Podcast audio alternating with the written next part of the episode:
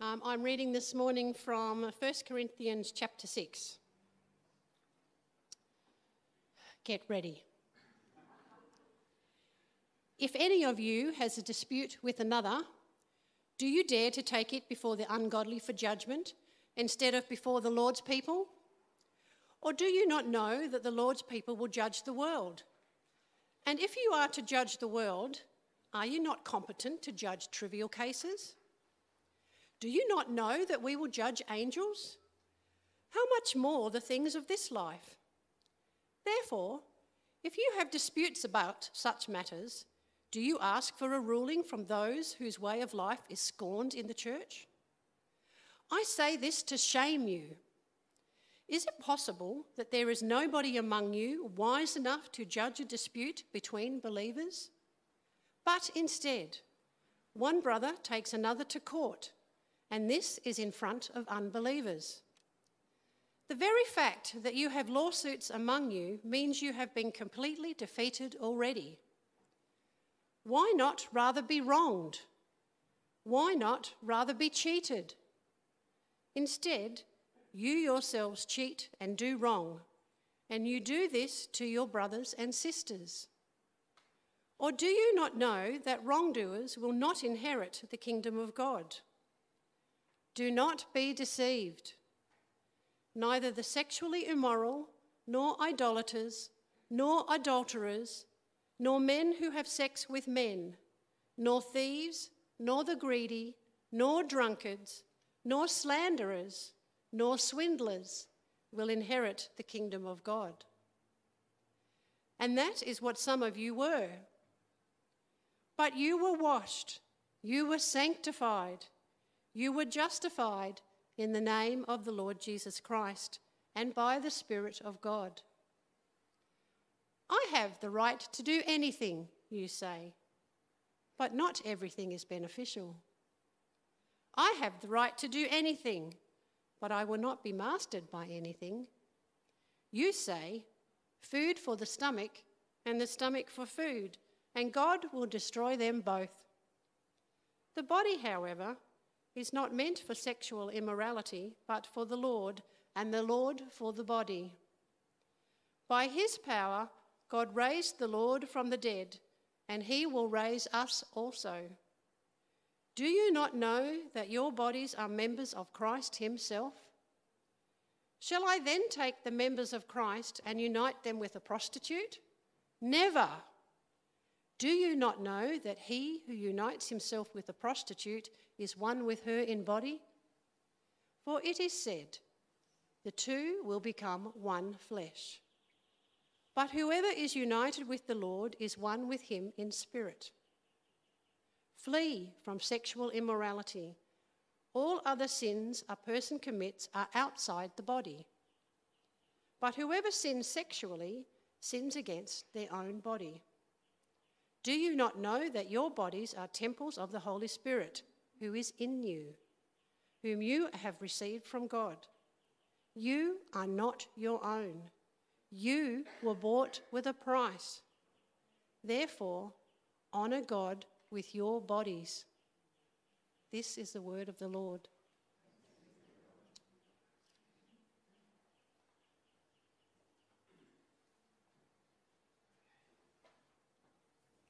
Let's pray.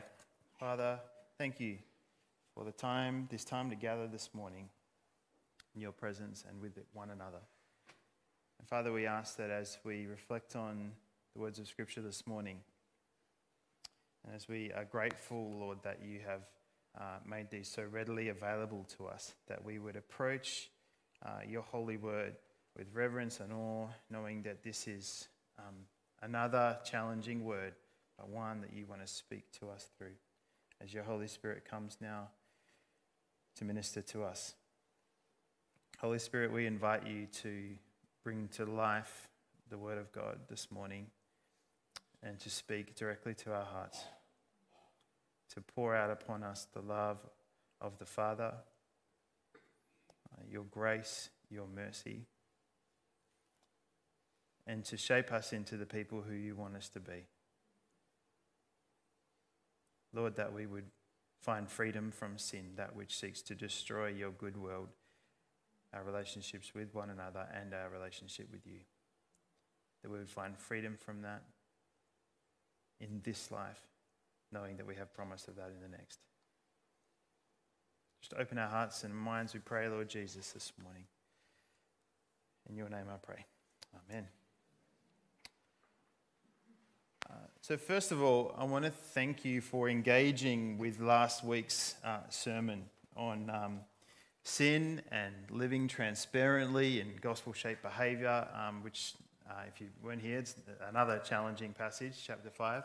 Um, it, was, it was so encouraging to hear um, about the deeper conversations that were happening as a result um, after the service in marriages, people coming and sharing, oh, this is what I'm wrestling with.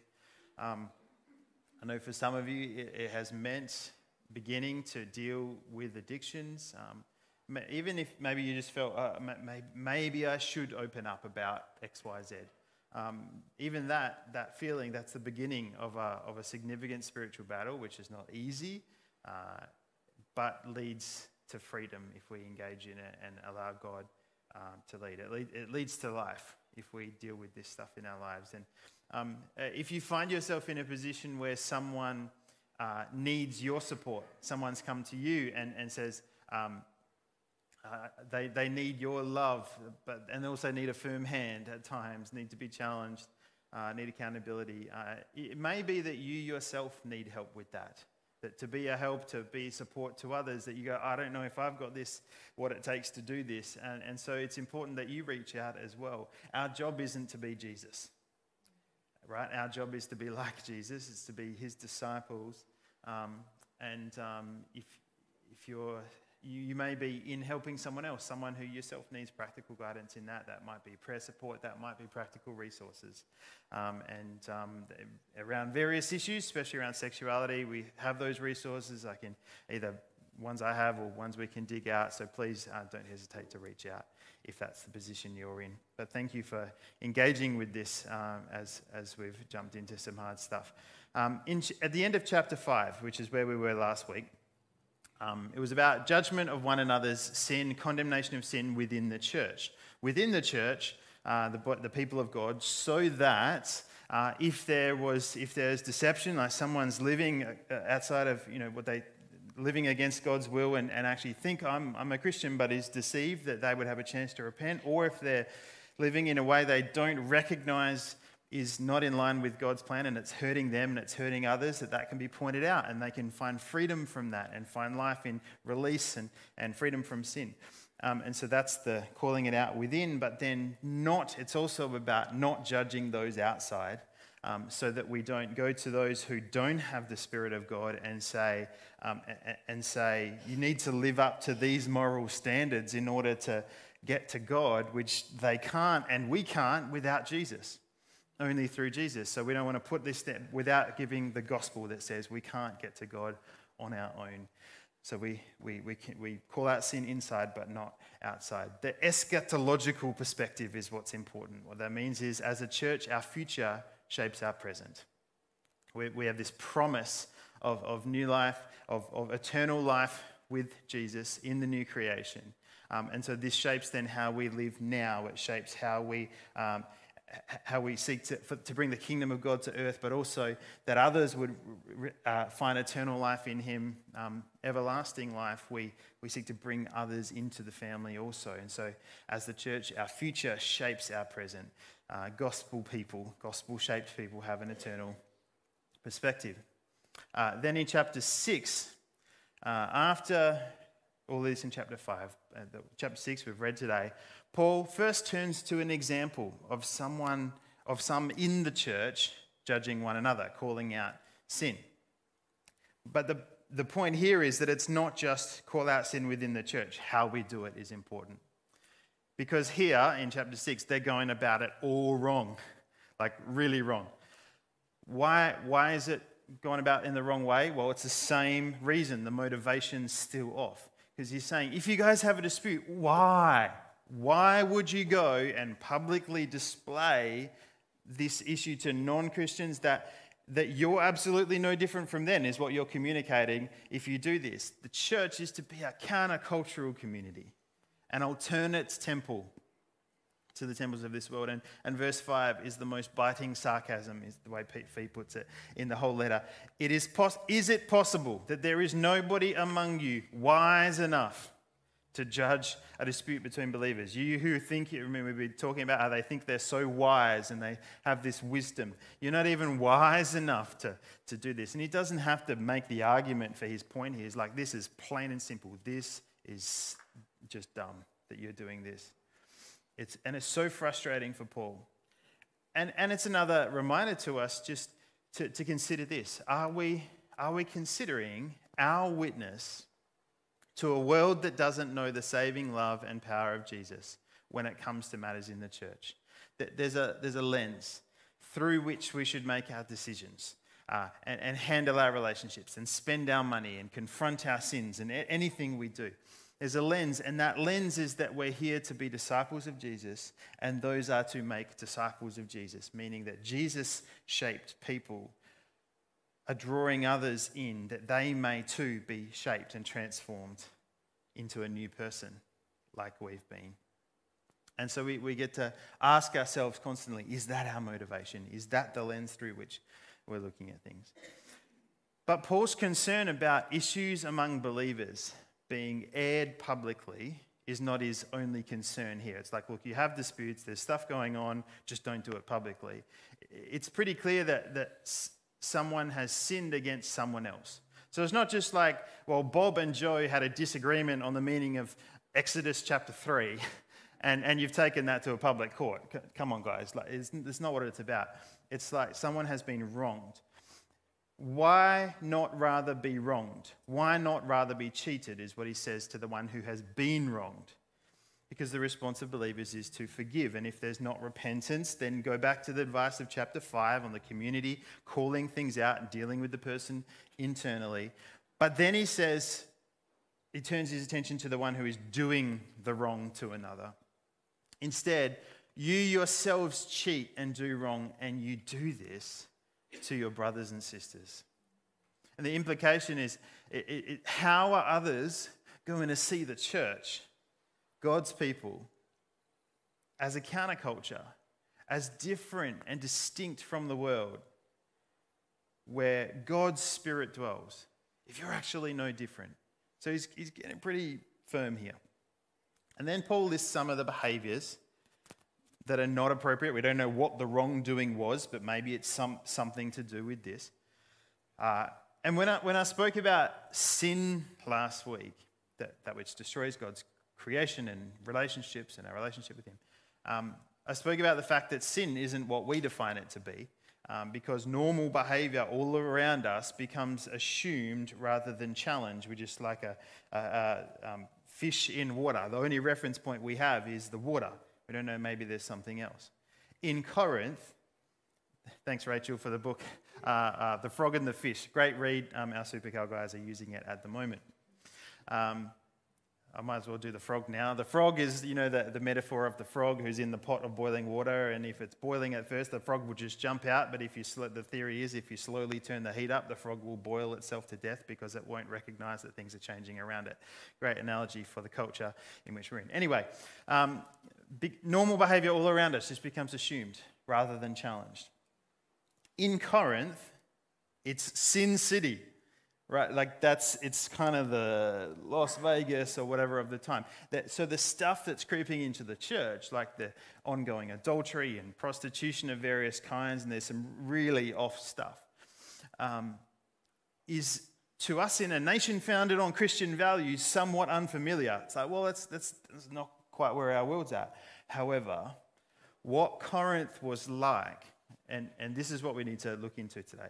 What Corinth was like is both what our world is becoming, and it's actually born of just fundamental human desire, what's in the human heart. That the Corinthians, the general Corinthian population, were not just somehow fundamentally different to us, different kinds of human beings. They were, they were like us, and what was going on was born of the same human heart that we have. When I, when I preached on um, sin last week and, and shared uh, on the issue of lust, It was simply because in my life there's other issues, whether it be drugs or, um, uh, or, or, you know, huge issues with, with anger or whatever it might be, that um, were, are not the case for me. The primary thing, and, and a primary thing, has been dealing with that particular sin. But I didn't pinpoint that, particularly to deal with sexuality.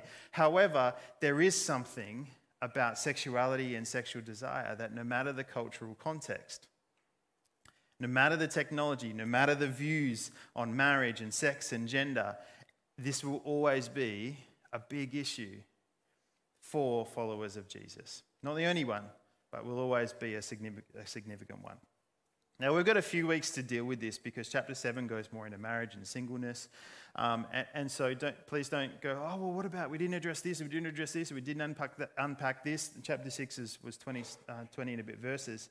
Um, we will have time to, to, to, look more into some of this stuff. Um, but I want to start today with these two issues. This, um, our world is becoming more and more like that Corinthian context, and the human heart is the issue. The human mind is the issue.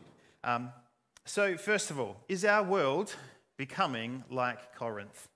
Um, if you haven't been here or haven't studied the book of Corinthians, there's, yeah, there's all sorts of sexual practices going on in Corinth. Sexually charged culture, assumptions about what men could normally get up to, which is just really away from God's plan for healthy sexuality. But is our world becoming like this? Well, in the, that book, The Frog and the Fish, that um, uh, the, our teenagers are having a look at at the moment, deals with all sorts of issues in our culture that teens have to be aware of. Um, in the chapter on sex and sexuality, um, the, the author gives some examples of things, real things in our culture, real examples of our culture. One, a billboard for a large online dating company, helping married people connect with other partners, saying, Life is short, have an affair, on a billboard.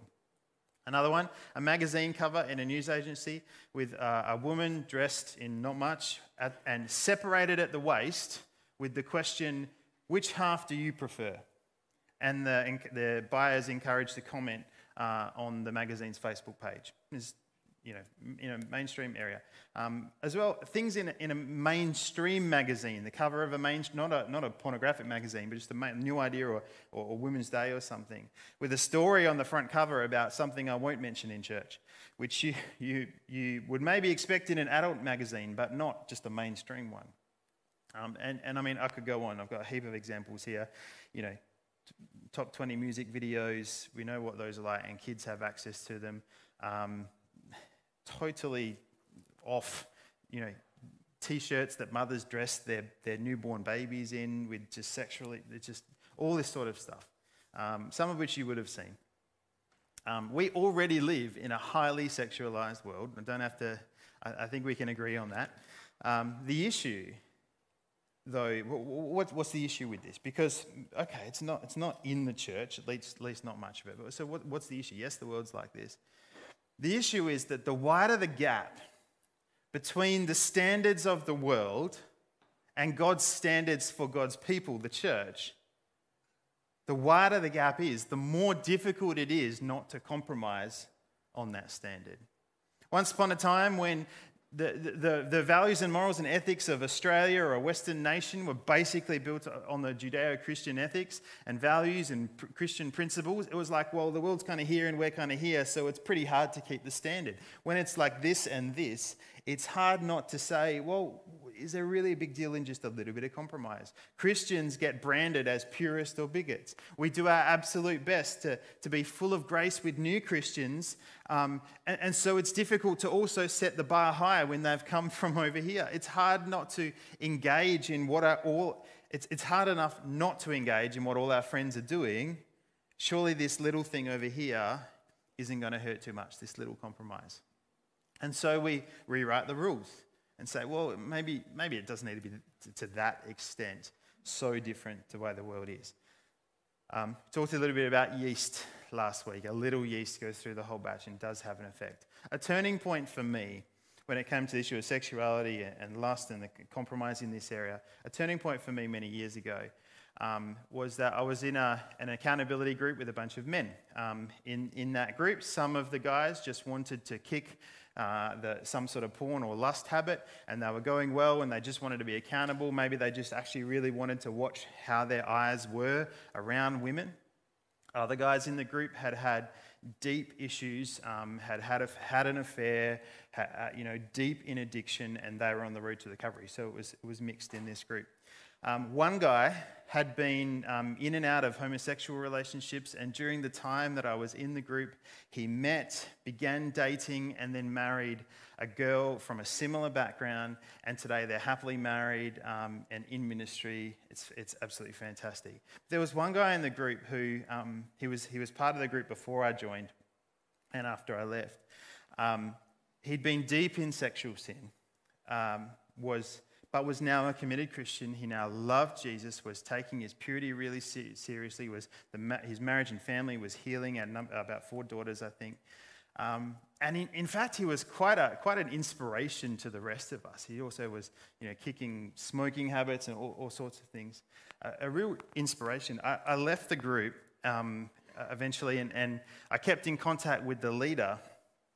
And one day I was talking to him, I said, Oh, how's so and so going? That this guy who I was just talking about. And, and he said, the leader said, um, oh, he's, he's in jail now. He ordered a 16 year old prostitute and the police picked him up. Now, how does that happen? Committed Christian guy dealing with this, taking it seriously. How on earth does that happen? i will tell you with absolute certainty, it didn't happen all of a sudden. He didn't wake up one day and go, Well, my life's back on track. Maybe I'll just ruin it and ruin my family completely by doing this. It would have a little bit of a little maybe maybe it's maybe I'm going so well, maybe just a little bit and, and then eventually might have happened quite quickly, but it started with a little. Um, that that experience and that hearing that that's like shook me to my core. That scared me, and it's partly why I'm so serious nowadays about, about having apps on all my devices that send reports to my wife of what I what websites I visit. Um, you might say, Why, Luke, are you planning to look at something wrong? No, quite the opposite. I'm planning to not look at anything wrong.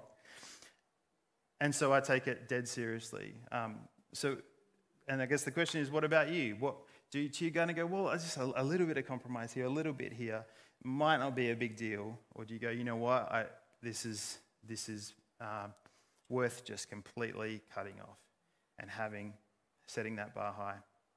Maybe uh, sexuality issues are not your primary struggle. Maybe sexuality issues are, are not even a struggle. And it's like, you know, there, there's other things. It's, it's, a, it's a temper. It's, um, like I said, the, mentioned the shopping thing, whatever it might be.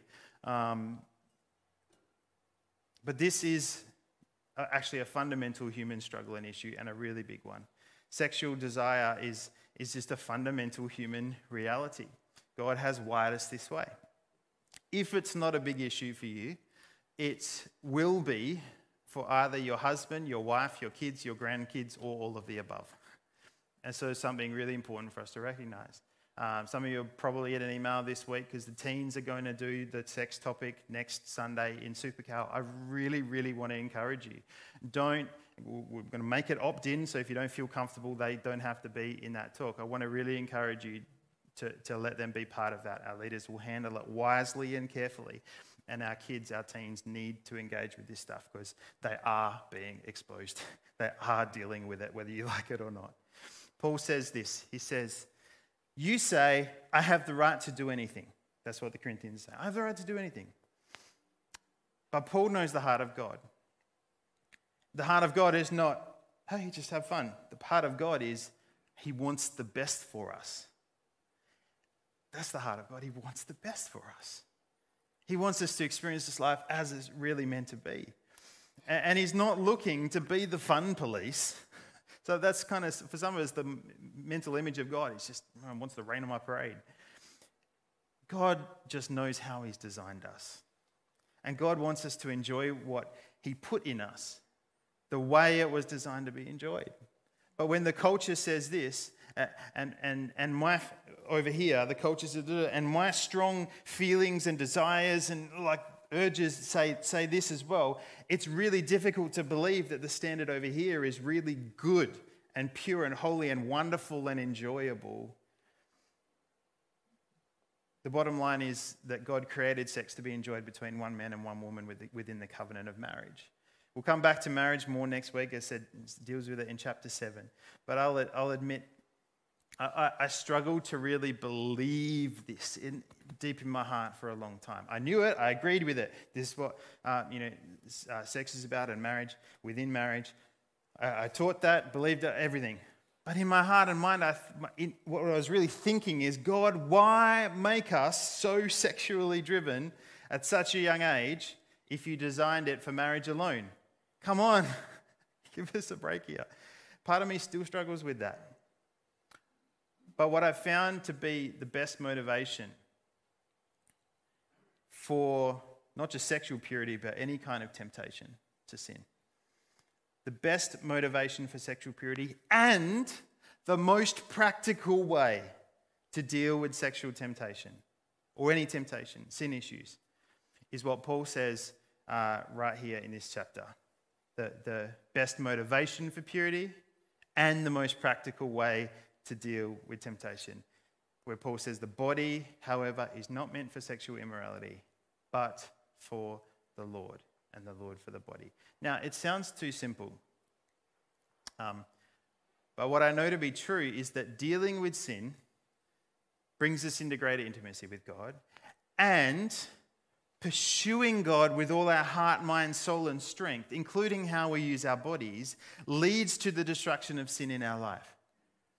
Are you with me? So, it, the best motivation to go, I want to leave sin behind and the best thing to get away from it, practically speaking, is pursue God. Run after Him. The body was meant for the Lord, to serve Him, to please Him, to chase after Him. Right? And so this is the best thing we can do is pursue God with all our heart, mind, soul, and strength. And to do that with our the way we use our bodies. Do you know, and have you ever thought about why some people raise their hands in worship? like this. Maybe you do, maybe you don't, but why is it? Uh, it always because those people who do that just feel wonderful and holy and praise you, Jesus, and praise you, Jesus, I just praise you, I praise you? Sometimes. But I'm willing to bet, and I know this is the case for me, more often than not, it's not just because of a feeling and a wonderful joy. Sometimes it is, but more often than not, that's not the case. It's because in the battle, between the flesh, the sinful nature, and the spirit. We fight in the opposite way to what you might expect. We fight through surrender. The Holy Spirit in us, this is the good news, friends. The Holy Spirit in us is infinitely more powerful than the sinful nature that we have. So, so, why is it even a battle? Well, because we have to let the Holy Spirit be the one who takes control. And that happens through surrender. So the battle is over before it's even begun, but only if we let the Spirit take control instead of our flesh in surrender. And this, Jesus loves me, this I know. You're right. Hands like, like this. This isn't surrender. This is surrender. That's the position of surrender. And it's not because you feel like it, it's because you know it's needed if the spirit is to be in control of your life, and you might say, well, okay, that's fine, but why does the body matter? We, we learn, and Paul teaches over and over, Jesus, it's, it's all through the, what we do with our bodies is intricately linked to what's happening in our heart and mind. That's why Paul talks about, you know, not just the body's meant for the Lord, but the Lord is meant for the body and talks about Jesus and resurrection. Don't have time to go into it, but the fact that we'll be raised uh, uh, at the, in, the, in the resurrection into physical bodies. We're not going to be spirits floating around in heaven, but real flesh and blood people. The body is important, and what we do with it is as well. Finally, Paul says, flee from sexual immorality. Um, because sexual sin in particular is against your own body, which is made for God to honor God. Paul says our bodies are temples of the Holy Spirit, amazing image. And so our, our experience of, of union and intimacy and relationship with God is about what we actively do to say, Spirit of God, come in, t- speak to me, lead me. and it's about what we actively don't do that allows the flesh to take over again, the sinful nature to take over again, and block out the work of the Holy Spirit in our life. Honor God with your bodies is how the chapter finishes. Um, flee from sexuality and honor God with your bodies. So, what, what is this saying?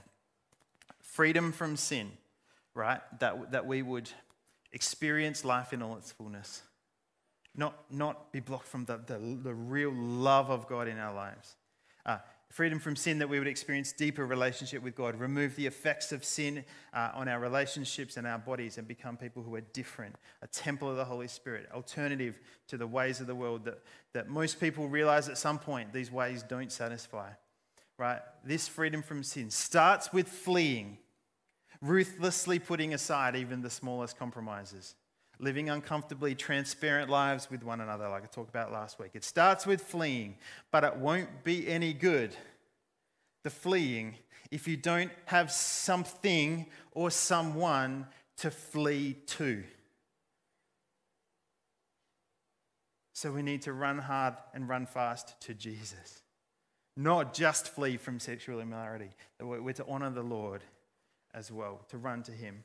So Friends, sell the computer, sell the phone, sell the iPad, and buy a dumb phone, an e reader, and a bunch of Christian books on Christian living or whatever it takes to go, I'm going to pursue Jesus. Dump the boyfriend and start a prayer meeting in the time you would have dated him. whatever it takes. Cut down your hours, sell the house, go live in your parents' granny flat, and with the time you've created, use it to serve your wife whatever it takes. In the, in the words of a song by Jimmy Needham, tell your friends that this is where the party ends until you're broken for your sins. You can't be social. Then seek the Lord and wait for what he has in store and know that great is your reward. So just be hopeful. Take a break from all the plans that you have made and sit at home alone and wait for God to whisper. Beg him, please, to open up his mouth and speak and pray for real upon your knees until they blister. Shine the light on every corner of your life until the pride and lust and lies are in the open. Then read the word and put to test the things you've heard until your heart and soul are stirred and rocked and broken. Whatever flee looks like, whether it's sexual temptation or anything else, we must run to Jesus and his call upon your life because Jesus, God of the universe, who created all things, He is love. That's what it comes down to. We run to Him because love, sought out in any other place, will always fail. He is love.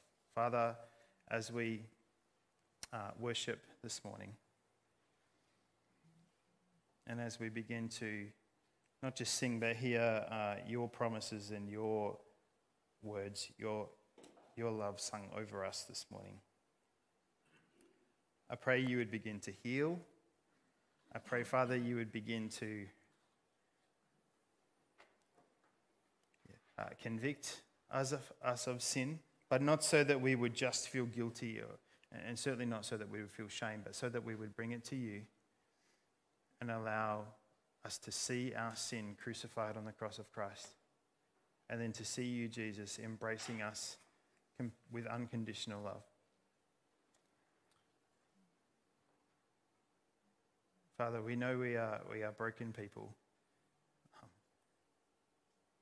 But the way to, to experience relationship with you and relationship with each other as it was meant to be is not to avoid our sin, but to bring it into the open, Father, to bring it before you and to accept your unconditional grace, your unconditional love completely.